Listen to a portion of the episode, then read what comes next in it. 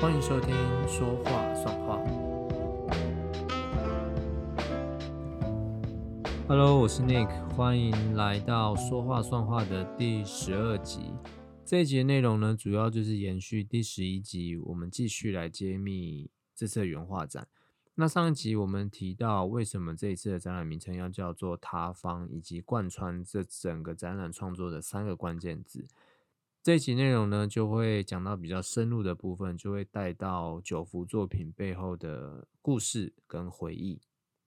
那在做这个详细导览之前呢，有一点我想要先拿出来跟大家聊聊的，就是大家应该有发现，这次的展览的展场有好几座的花艺装置，这样。那之前的分享会啊，或是网友私讯都有提到。这个问题就是说，哎，为什么这次会有想要跟花艺创作做一个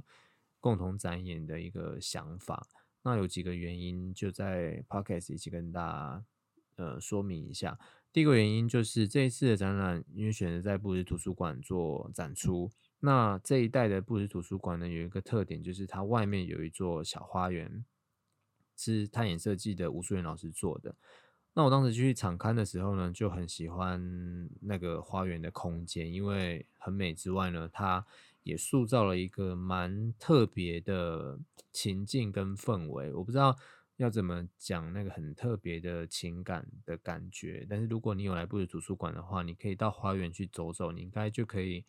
领略到我讲的那个的感觉。那我回家的时候就想说，哎，既然这是布什图书馆，它就是希望这个场域。不只是有呃，不只是只有藏书跟找资料跟阅读的地方，他也是希望在这个平台上面呢，可以有很多种不同的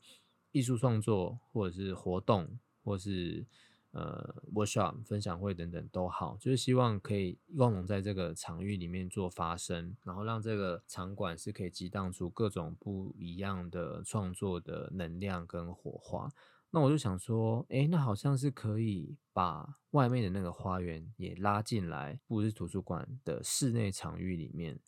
感觉就是也是一个蛮特别的的尝试这样子。那第二个原因呢，就是因为这次的展览名称叫做“塌方”，是一个在讲说，呃，过去旅行的经验跟所带来的醒思。那既然是在讲塌方的国度。或者是城市、国家也好，我会希望在这个场馆里面，除了在看画之外，那个装置也可以营造出一个，哎，我好像身在异国的感觉。所以，当你在展场上面看到这个活生生的植物的时候，好像就可以能够勾起你一些回忆，就是我好像在哪里看过这样子的植物，就是它不一定是在国外啦，就它可能也是你去。国内某个旅游或是某个季节，你看到，然后能够让你想到一些刻骨铭心的回忆，所以我就是希望用这个植物营造那样子的气氛跟氛围，所以我们就选用了三个比较呃彩度比较低的色系，就是白色、大地色系，还有一些淡黄色跟淡紫色的植物。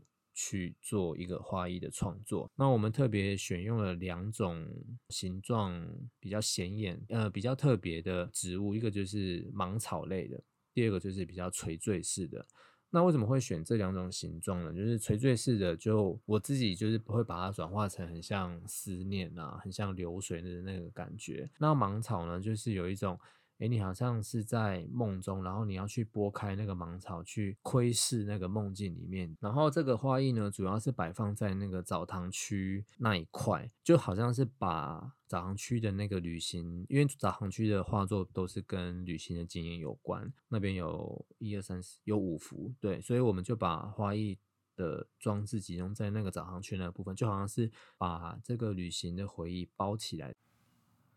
接下来呢，我们就直接进入正题，就会讲到这一集主要的内容，会分享每一幅作品背后的故事跟意义。那会先从伦敦归零这一幅画开始，因为它是在画展入口的起点第一幅，那它也是整个通篇故事的第一篇，所以会先从这边开始。那继续呢，沿着窗台前的阅读区走的话，会发现墙上有两幅的作品。那这两幅呢，主要是跟我当时在这些学习的学习历程跟创作历程有关，所以这部分是可以放在一起独立这样去看。那你转过身来呢，会面对澡堂区。澡堂区呢，就会有五幅作品，像我刚刚讲的，就是会有好几座的花艺装置给包覆起来。那这部分的主题呢，就会比较跟旅行，还有一些人生经验、人生体验有关，所以是一个由呃植物去包覆起来一个旅行的梦的感觉。那再往沙发区那边走的话呢，会有另外独立的一幅，然后等下也会跟大家分享为什么那一幅会独立放在那个地方。好，那我们就直接从第一幅伦敦归零开始。那大家就是配着 IG 上或者 FB 上面的图去去听我的导览。第一幅伦敦归零呢，确实的就是呈现了我当时第一天到伦敦的经验。因为我之前有说过，我呃，二零一三年的时候有到伦敦游学过半年的时间，所以当时我准备要去马这些念书的时候，就是一个。初生之犊不畏虎的感觉，因为就觉得，哎，我之前就已经去过伦敦一次了，所以其实我是不需要去再担心，或者说找不到路的。但是因为我那天的班机到伦敦，因为刚好可能又碰到，就是很多学生要到那边去念书，所以其实出机场的时候已经是蛮晚，自以为找得到路什么，也还没有办手机跟网路，所以其实呢，我是迷路，然后问了。街上的那个路人才知道，才有到我第一天晚上要去住的那个 hostel 的位置。所以我到那个地方的时候，已经是快，我记得快凌晨一点了，可能是十二点半之后。然后我就摸黑着进我的房间，因为那时候想说第一天晚上嘛，就就就先找个六人房睡就可以，反正就只是过一晚而已。我就拿出我的手电筒要找，因为我不敢开灯，因为大家都睡了，所以我就拿出手电筒去照我的床位在哪。所以你就可以看到这个画面中呢，就有一个人从行李箱出来，然后他拿着手电筒去照那个他眼前的风景，这样。但是呢，我这边没有画出所谓的床位，或者是没有画出所谓的 hostel，因为我就用一个转化的方式，我把。你在画面中看到的那些山，其实就是每个人的床位。然后那个位置呢，其实也是我在回忆中所所记得的那个床位的位置。那我为什么会转化成山呢？就是因为我觉得，因为当时是放下一切，真的是放下所有的工作，然后带着所有的积蓄到那边去，所以我就觉得我要开始一段全新的旅程，好像是要从山底要爬到山顶的那个征服的过程。所以我就把那个床位。转化成山，因为我也会在想说，诶，那些跟我一起来住 hostel 住进这间房间的人，他们也许也是跟我一样，就是要在伦敦展开一段新的旅程也好，或是工作，或是生活，所以我觉得用这样的转化方式是蛮好的。然后，因为我刚刚一开始，呃，上一集也有讲到说，场展览的关键字第三个是追寻嘛，所以我都是用用鸟跟光的这两个视觉元素呢，去带到所谓我想要传达给你们那个追寻的意象。所以呢，我就第一幅我就把那些鸟，就是好像一打开行李箱的时候的，那些鸟就是从行李箱中飞出来。那这个鸟其实代表的就是一个我崇尚自由跟崇尚冒险的那一个心境。就是一打开的那一瞬间呢，他们其实就一起飞了出来，准备要跟我一起去迎接那个未来的挑战。那手电筒的光呢，其实就是开始在为我照出所有就是眼前的路这样子。所以你就会看到画面中虽然是在黑夜，然后后呃行李箱当时打开也是在一阵墨灰中打开，可是光照到的地方却是明亮的地方，而且是自己是觉得我当时配出我觉得很漂亮的颜色。就是有一个这样子的对比，然后也更加坚定了所谓我想要去呃好好的走这一趟旅程的那个决心。但是呢，你也会发现，在那个行李箱的里面也钻出了一个很像就是小妖精。你要说它是小妖精也好，或者是小怪兽也好，但是我为什么会出现这个图，就是因为。虽然说是带着期待，带着一些勇气去做这件事情，可是心里不免还是会有一些担心啊，或是害怕的地方。那这个是比较放在心里，就是不太会去表现出来，可是一定还是会有这样子的情绪。那之后在某几幅作品，你也会看到它出现。那其实就是伴随着我，只要是有比较呃低潮啊，或是担心的时候，它就会出现在那个画面中，这样子。因为毕竟这幅还是伦敦归零，所以我还是会带入一些英国的元素进去，所以你会看到那个行李箱旁边会有一个伦敦地铁的站牌，这样子，就是还是会希望那个画面中有一些识别的元素。那接下来呢，我们就会带到那个墙上。有两幅，我刚刚说跟创作有关的。第一幅呢是肯辛顿公园，我叫它独处。那我为什么叫它独处呢？就是我刚刚说过，我二零一三年曾经到英国游学过。那当时刚好是碰到暑假的时候，其实我那时候是有去看英国华商艺术学院的毕业展。那因为这个肯辛顿公园，它其实就在我们 RCA 的正对面，所以其实你看完展之后，你可以直接走到公园这边去做休息。然后因为当时就是刚到欧洲去，就对那个公园的那个情境是非常的，是有点被吓到，因为在台湾没有看到这么大的一个所谓的绿地，或者是一个，你可以说它是森林，就是它就是在市中心中，所以你是觉得啊。很特别，像刘姥姥进大观园的那个感觉，所以当时我看完展之后呢，我就走到肯辛顿公园去，走到路口处，大概走五分钟吧，你就看到一个大湖，大湖上面就会有很多天鹅，然后大家就会坐在湖的前面，就是休息聊天。那我当时就坐在那个湖的前面，我就跟自己讲，但是我当时也没有做什么许愿的动作，但是我就跟自己说啊，如果之后有生以来可以来念 RC 这个学校的话。我感觉我的人生就没有遗憾了，这样，因为我之前就是不是念这个正统科系，不，我不是科班，我也不是念正统设计科系出身，所以一直好像心里都会有一种向往，就是想要真的好好学这一门领域的功课，这样，又再加上。本来就是对国外的事物啊，或者是对国外的生活是有是有很大的兴趣，结果没想到呢，在二零一六年的时候，这个梦想就成真了，因为就是也申请到 RC 的学校，然后就是也顺利的到了英国。所以当我第一次再回到肯辛顿公园的时候，我又再次走坐到这个湖的前面之前。我就觉得人生真的很特别，就是你永远都不会知道你几年后会发生什么事情。本身我也是一个比较坚持的人，所以就会觉得原来坚持是会有这样子的成果回报给你的。当然，我这边所谓的坚持，或者是说努力去做一件事，也不是说盲目的去做，而是你是有一个系统性，或是你有一个阶段性的规划去做，所以最后终于成真的那个感觉。我会怎么叫他独处呢？就除了坐在湖前的这个跟自己对话的过程之外，也是因为我一年级住的地方，回家的路上也是要经过这一个公园，所以每次当我下课然后走回家，经过这个长长的森林的这个很像森林的这个步道跟路径的时候，我觉得都是一趟。就是独处的过程，那也是一直跟自己信心喊话，或者是说跟自己对话的那个时间。因为呃，念书嘛，总是会有碰到一些挫折啊，或者是说瓶颈的时候，所以有时候我也会在这个公园待很久，因为看到这些景色啊，或者说看到一些人的互动，其实有时候多少都会带给我一些灵感跟想象。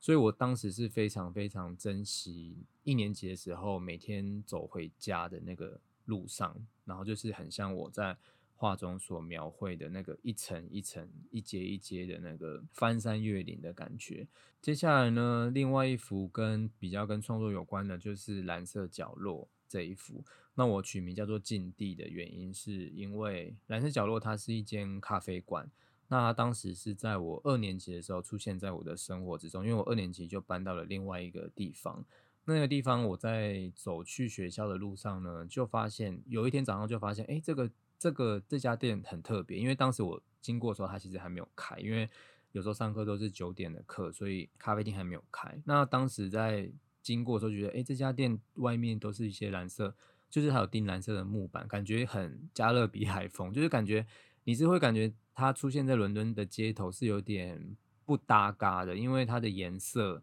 跟伦敦的。给人家的感觉不太像，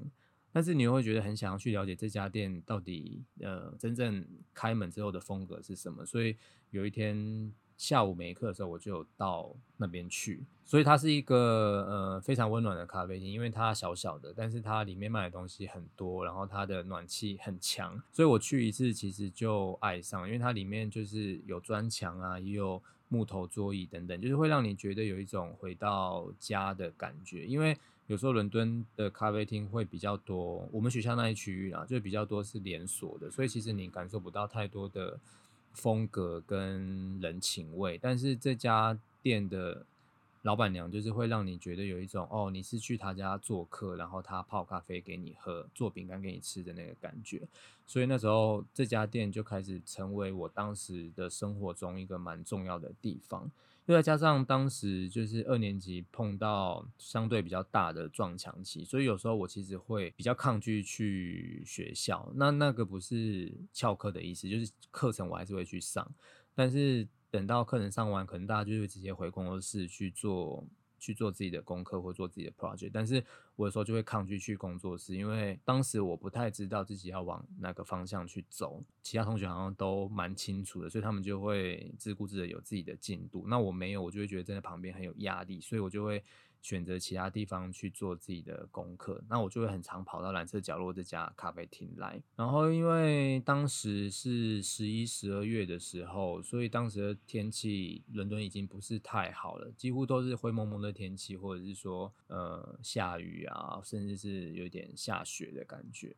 所以我在画面中呢的那个背景就是场景是一个黑暗的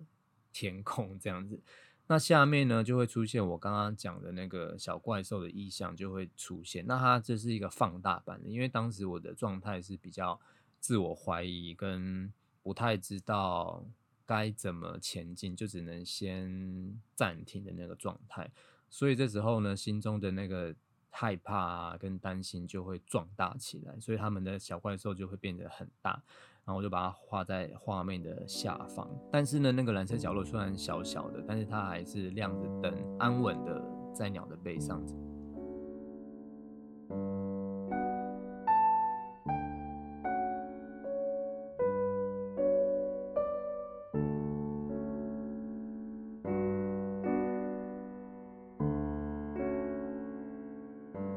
接下来呢，我们就会带到旅行区导航区的部分。那我就先来讲主展墙，希腊这一幅。这一幅画呢，是我画过最大最大幅的作品，它是大概两百多公分乘以一百多公一百公分高。那它是有三块呃画布拼起来的。那这幅场景是在希腊的圣托里尼，它叫做美梦。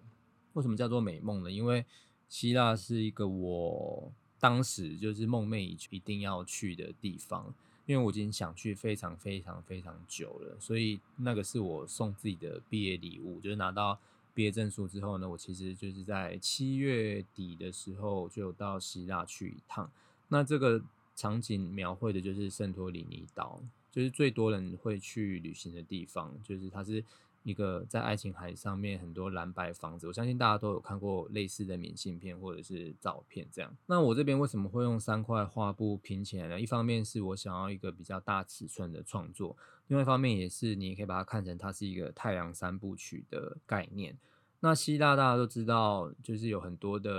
呃希腊神话中的神殿遗迹，那阿波罗神殿也是其中一个蛮。蛮有名的那个景点，那阿波罗就是也是太阳神，所以就是刚好就是符合我在希腊这边想要创作三个太阳的那样一个形象，所以我就希望以太阳，就是太阳也代表光，所以我就想说，就是用太阳去讲这个希腊的故事，我觉得是很适合的。然后这是我刚刚讲太阳三部曲的概念，就是大家可以从左边看到右边，第一幅呢就是一个我去希腊的，应该是第。第三天还是第四天嘛？因为我之前还有去圣瑟托里尼岛，之前我还有去另外一个岛。那这个圣托里尼岛的其中一个，就是我当时去的时候，其实是有一点点失望，因为天气没有我想象中的好。因为我就是想到希腊应该就是万里无云、晴空呃晴空普照的那个感觉，但是我第一天去是有点阴阴的，所以我就先在那个饭店的房间里面待着，想说等到天气好一点的时候呢，我再下去泳池玩。但大概到四点多的时候，就突然放晴了。那我就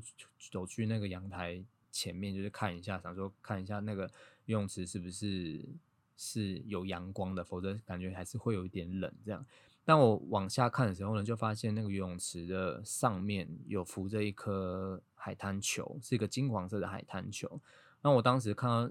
呃第一眼就觉得，哎，这个好像是一个金光闪闪的太阳，只是它就是因为在那个蓝色的。游泳池上面，所以你就会觉得它很像是在一个天空上面挂着的金色太阳。但是当时我也没有放在心上，就觉得它是太阳。但是我回想，后来回想起来才觉得，哎，这个其实就是我在希腊遇见的第一个太阳。那我刚好就是这家饭店的名称也叫做太阳酒店，所以你们觉得是不是非常的巧合？这样，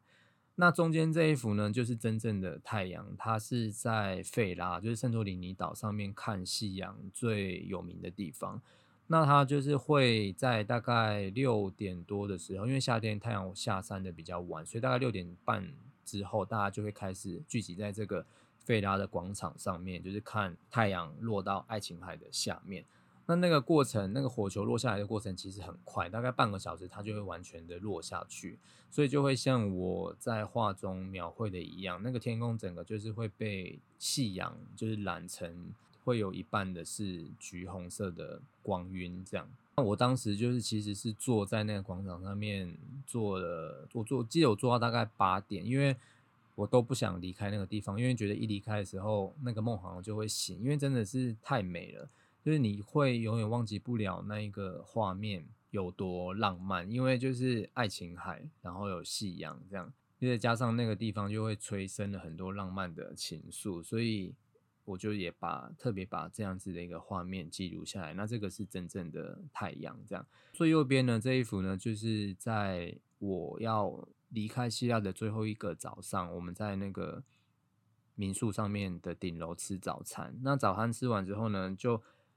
那个杏桃，因为就是在南欧那边有很多，就是很盛产那个杏桃，就是大概红黄相间的一个水果。你们如果看那个电影《Call Me by Your Name》，你就会看到很多这样子的水果。那那个水果放在蓝色的木桌上呢？当时我想说，哎，这个也是后来回想了才发现，哎，这个其实也很像一个太阳，就是挂在空中的感觉。所以我后来回想这一趟旅程的时候，就发现。我遇见的这三个不同的场景，其实都可以想象成是我在追寻一个希腊太阳的旅程跟概念，所以我就决定把这三幅画用这样子的方式给它创作出来。那你拼起来的时候呢，你就会看到，其实就是它就是一个完整的圣托里尼岛，有不同的时间点，下午的、跟晚上的、跟一大早的。所以你就发现哦，它的色系也是不一样，可是它的海平面这样拼起来，跟岛的形状拼起来，其实就是一个完整的爱琴海跟圣托里尼岛。前方的那个木桌呢，你也就是它其实就是游泳池跟广场跟木桌组合起来的一个蓝色的平台，对，但它其实也是就是不同的，当时是不同的场域这样子，但是这样子三幅画拼起来，它其实也就是一个木桌的感觉。我觉得是一个蛮特别的创作方式，然后我也蛮喜欢的，所以我就把它当做是一个呃主展墙的部分，因为再加上搭配前面的花艺装置有打光，然后那个花艺的装置的影子印在那个这三幅的希腊画作上面，就让我觉得这些光影好像是一个二度创作，很像是当时我在比如说游泳池旁的那个树的那个影子。或者是说很像是阳台上面的植栽，然后影子印在那个木桌上面，就真的很像又回到当时的场景，所以我就是非常喜欢，也很满意这样子的一个效果。那我们往后面来看呢，就会有四幅作品，一个是第一幅是罗瓦涅米的大学。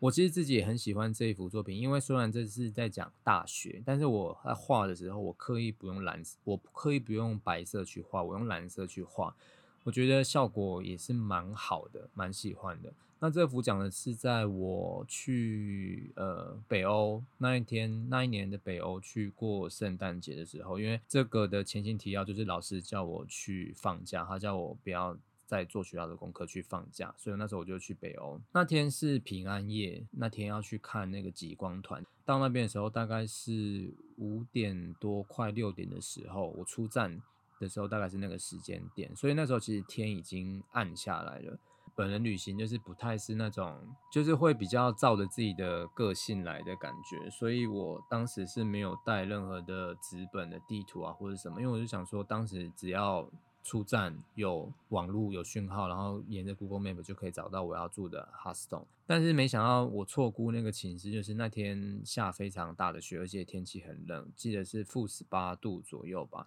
所以我一出站的时候，其实他的手机就关机了。那我就有点紧张，可是想说啊，算了，没关系，可能他关机，他过大概十分钟之后，放在衣服里面暖了之后，他就会再好，再可以开机这样。可是没想到他根本就没有办法再开机，但是这先不管，因为我就当时也没有想那么多，我就先跟着人潮走这样。但走到大概三五分钟之后，就发现大家都已经。转进不同的巷子，就消失在我的眼前，就变成只剩下我一个人。我才发现，原来大家住的地方都是距离车站很近的，呃，饭店也好，或是民宿，就只有我住在一个比较远的地方。那我就想说，好吧，那我就也没办法，我只能继续就是往那个市中心当场的方向去走，也许就是还有人可以问得到路这样。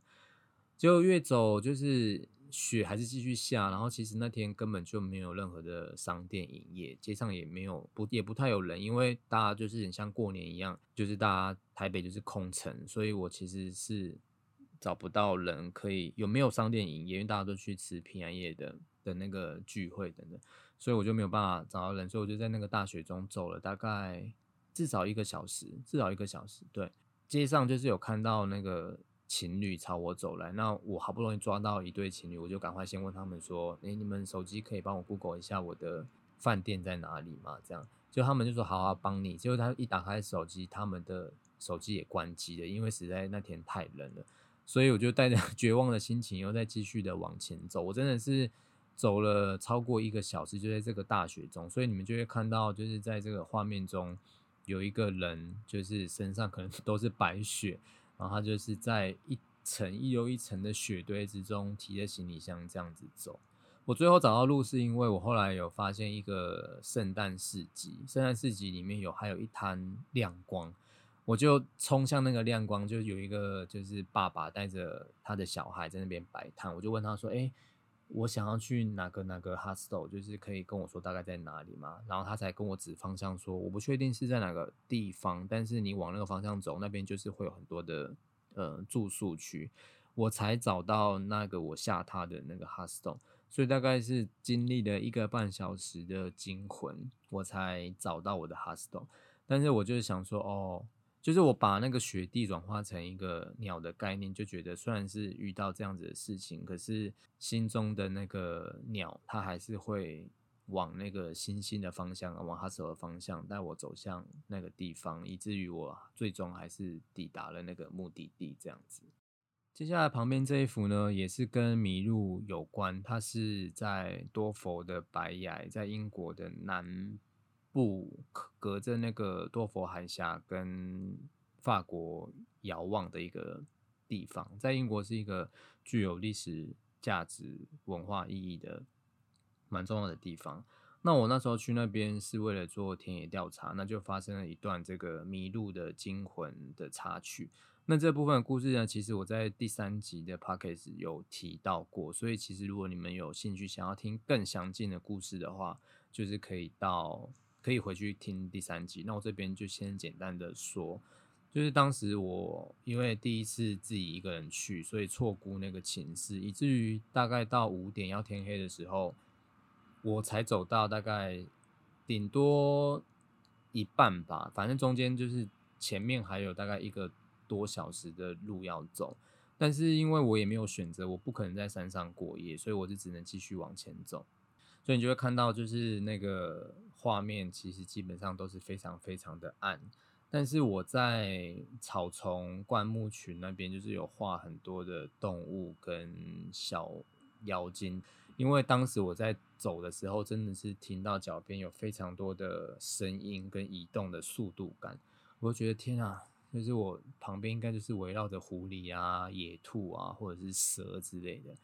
我就尽量避开那些地方，因为很怕踩到它们或是被攻击。画面的左前方也有画一个海浪往前翻的一个画面，也是因为我当时在走的时候，其实有一。段是越听那个海浪声越听越清楚，因为在出发的前几天又还有出现新闻，就是说有留学生到类似这样子的石灰岩的地形，就是因为离海太近，以至于那个地形崩塌，所以就落海，然后人就不见了，当然就就找不到了。这样，所以我当时也很害怕。那我当时就是听到那个海浪越听越明显的时候，就觉得哎，方向好像不太对，我其实应该是要再往斜上方走。所以假使我的声音的来源，海浪的声音来源是在左前方，所以我就势必是要往右上方走。所以我在画面中呢，就把我的人就是往右上方这样去走。其实那个光是完全看不到的，因为那个大山大海，我的手机光其实根本就也没有用，所以我是凭借着那个远方高压电塔的光去。大概猜测一下方向是怎么走，但是我还是在画面中画一个鸟，然后为我提着灯笼，很像童话故事一样，提着灯笼就是引领着我往前。最后就是终于我还是在六点半的时候成功下山，就是走到那个那个什么多佛的旅客中心，然后再从旅客中心往火车站的方向走，才度过了这场惊魂记。蛮可怕的一个故事，回想起来很可怕啦。但是当时因为你没有时间想太多，因为你不可能就地就是发就是着急啊，或者发呆，因为你浪费五分钟好了。其实你五分钟，假设用小跑步的话，其实你还是可以走一段路。所以就一个蛮特别的经验，就也把这幅画迷路就是画下来这样。旁边这一幅呢，颜色就明亮轻快非常多。这一幅是在画葡萄牙的海边，这幅画叫做《Astoria 重生》。这个的时间点是在二零一七年的四月复活节放假的时候。那时候为什么会选择去海边呢？就是因为那时候已经到英国有一段时间了，所以会总会生活上会会遇到一些事情啊，不管是。嗯，跟人的相处上啊，或是一些自己的心情起伏也好，就觉得很需要去一个海边的地方走走。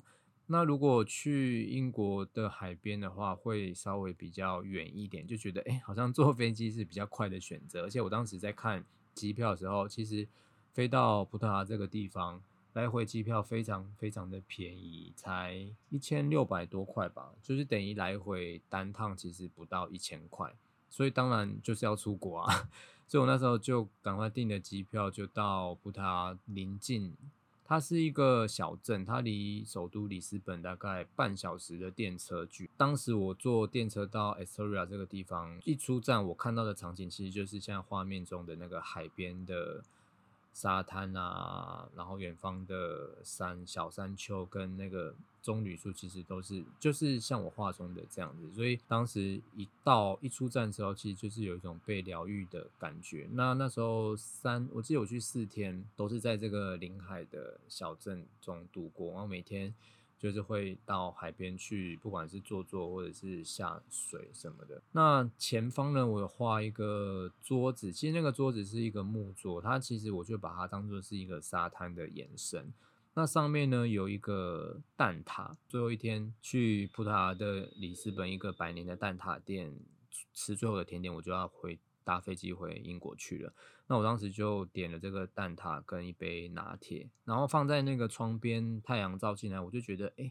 这个好像太阳，因为我真就是很喜欢太阳这个意象，所以我当时也把它想象成像太阳。那我就想说，哦。当时把这个蛋挞吃下去，就很像把太阳给吃进去身体里面，就是又让我有力量可以再去回去伦敦，再面对之后的不管是生活上的挑战，或是学校的挑战，或是 经济上面的挑战等等，都是就让我有一种好，我又再次有 energy，我又再次重生的那个力量。但是我就是把那个沙，把那个木桌当做是一个沙滩的延伸，所以你就还是会看到。那个木头上面我还是有画海浪，然后还是有一些小沙堆。那个沙堆呢，然后我就把它有画成是我刚刚说那个小怪兽、小妖精的那个意象出来。就是因为当时去葡萄牙也是夹杂着这样子的心境，那我就觉得哦，它其实被海涨潮的时候冲过去抚平之后，其实就没事了。所以就是有一个一样类似这样重生的概念，这样。旅行这系列的最后一幅呢，就是去爱沙尼亚的首都塔林所看到的画面。因为当时我是从芬兰的赫尔辛基港口坐轮船直接去塔林这个地方。那它的那个轮船开的时间就是只有早上的七点从芬兰开过去，然后傍晚诶应该是四点的时候再从塔林搭船回芬兰赫辛基，所以它的时间点就是这两个时间。那我当时七点的时候就要上船，但是因为你要还是要看护照啊，你还是要就是排队上船，所以其实你大概六点就要到那个地方。所以我其实整个前前一天整个晚上都没有睡，因为我很怕睡过头，因为毕竟就是你买的船票你没有搭到，就是一件很惨的事情。所以我当时其实就是。几乎没有怎么睡，然后四点多的时候就准备在那个旅馆的前面的公车站要搭船，要搭公车去港口。所以一到上船的时候，我其实就是非常累，我就找了一个呃吧台，就是窗户的单人的位置，我就在那边准备趴着补眠，就是要睡觉，这样也是很快就睡着，就可见有多累。但是起床的时候大概是七八点的时候，他就是。被那个我就是被那个汽笛的声音给叫醒，然后还有海鸟叫的声音叫醒。那我当时睁开眼睛的时候，其实是有一点半梦半醒之间，想说：“哎，现在到哪里了？”这样一睁开眼睛的时候，我眼前看到的场面就是一个一望无际蓝深蓝色的大海，就像我画面中画的一样。然后天空的渐层就是紫色跟淡粉红色的渐层，然后上面有很多只白色的海鸟。就是那个画面，我到现在没有办法忘记，就是因为它是一个我没有预期到我会看到的画面。刚好那个时间点，就是天空渐层的非常的美丽，就是一个偶然遇见的美好。又再加上就是我在半梦半醒之中醒来，所以我就想说，哎，这个是在做梦吗？还是是真的？但其实就是真的，因为就是听到汽笛声响，然后还有。岸上的工人就是在指挥，有吹着哨子，所以其实就是醒来的状态。但是那个眼前的画面又美的让我觉得很像在梦境，所以我在画面中就是有画一点很像，嗯，有点像是在外太空的感觉，就是有点睡眼惺忪，然后还有星辰。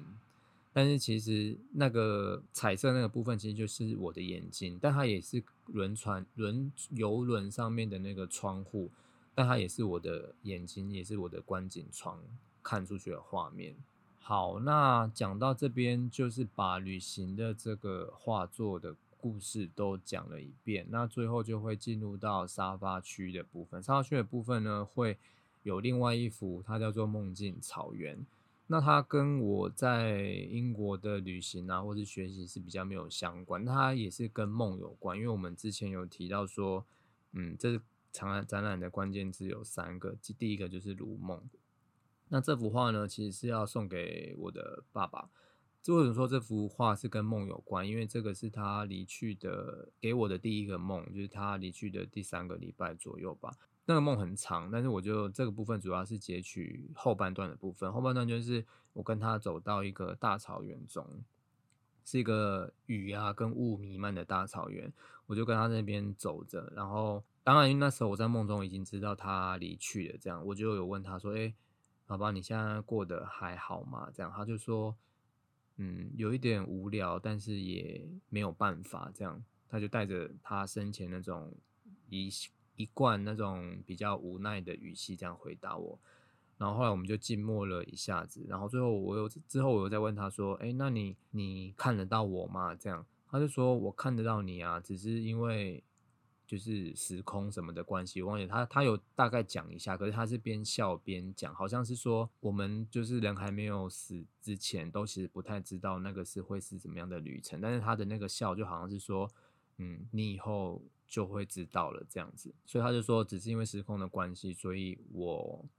看不到他，但是他看得到我这样子。然后我说：“哦，我本来还想要继续问，但是他就笑着把他的手搭到我的肩上，然后我们就继续在那个雨跟雾的草原中继续往前走。这样，对，这个是当时我梦到的那个画面。那个是一个一望无际的草原，然后树都非常非常的高，都没有什么树叶，就算有，好像也都是灰灰绿绿的那个感觉。所以我就忠实的把那样子的画面呈现出来。但是因为雾。”我会稍微做一点转化，就是我把它转化成一个鸟的的形象这样子，因为我觉得鸟它在这边也是可以有一个承载思念的意象在，所以我就有把它转化成那样子的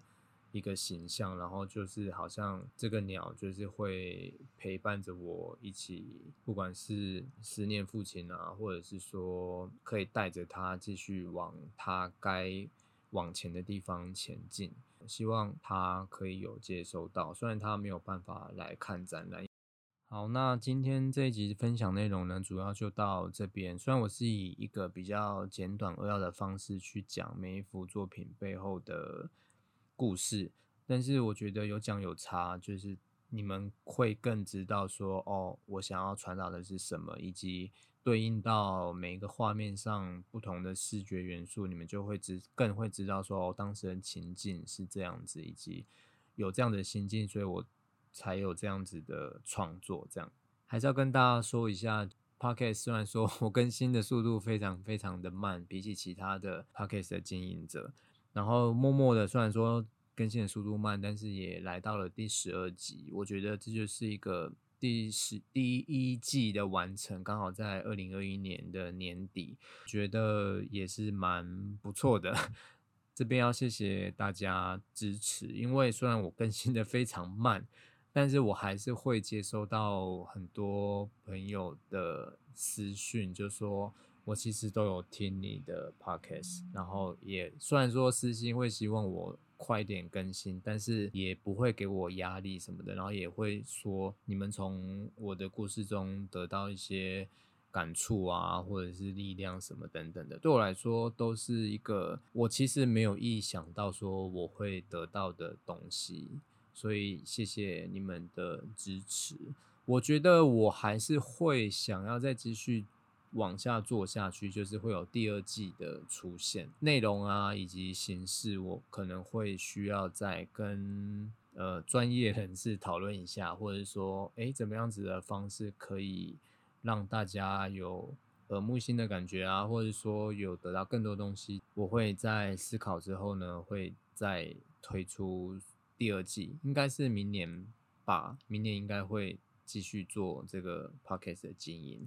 所以大家就可以尽情期待一下。但如果你们有什么想要听的啊，或者是觉得我适合做什么样子的内容，也可以私信给我跟我说，这样也可以让我多一个意见参考。这样，那今天是十二月三十号，继上一集跟大家祝贺圣诞快乐，这一集也是要祝大家新年快乐。因为二零二二年，我相信是会一个更好的年，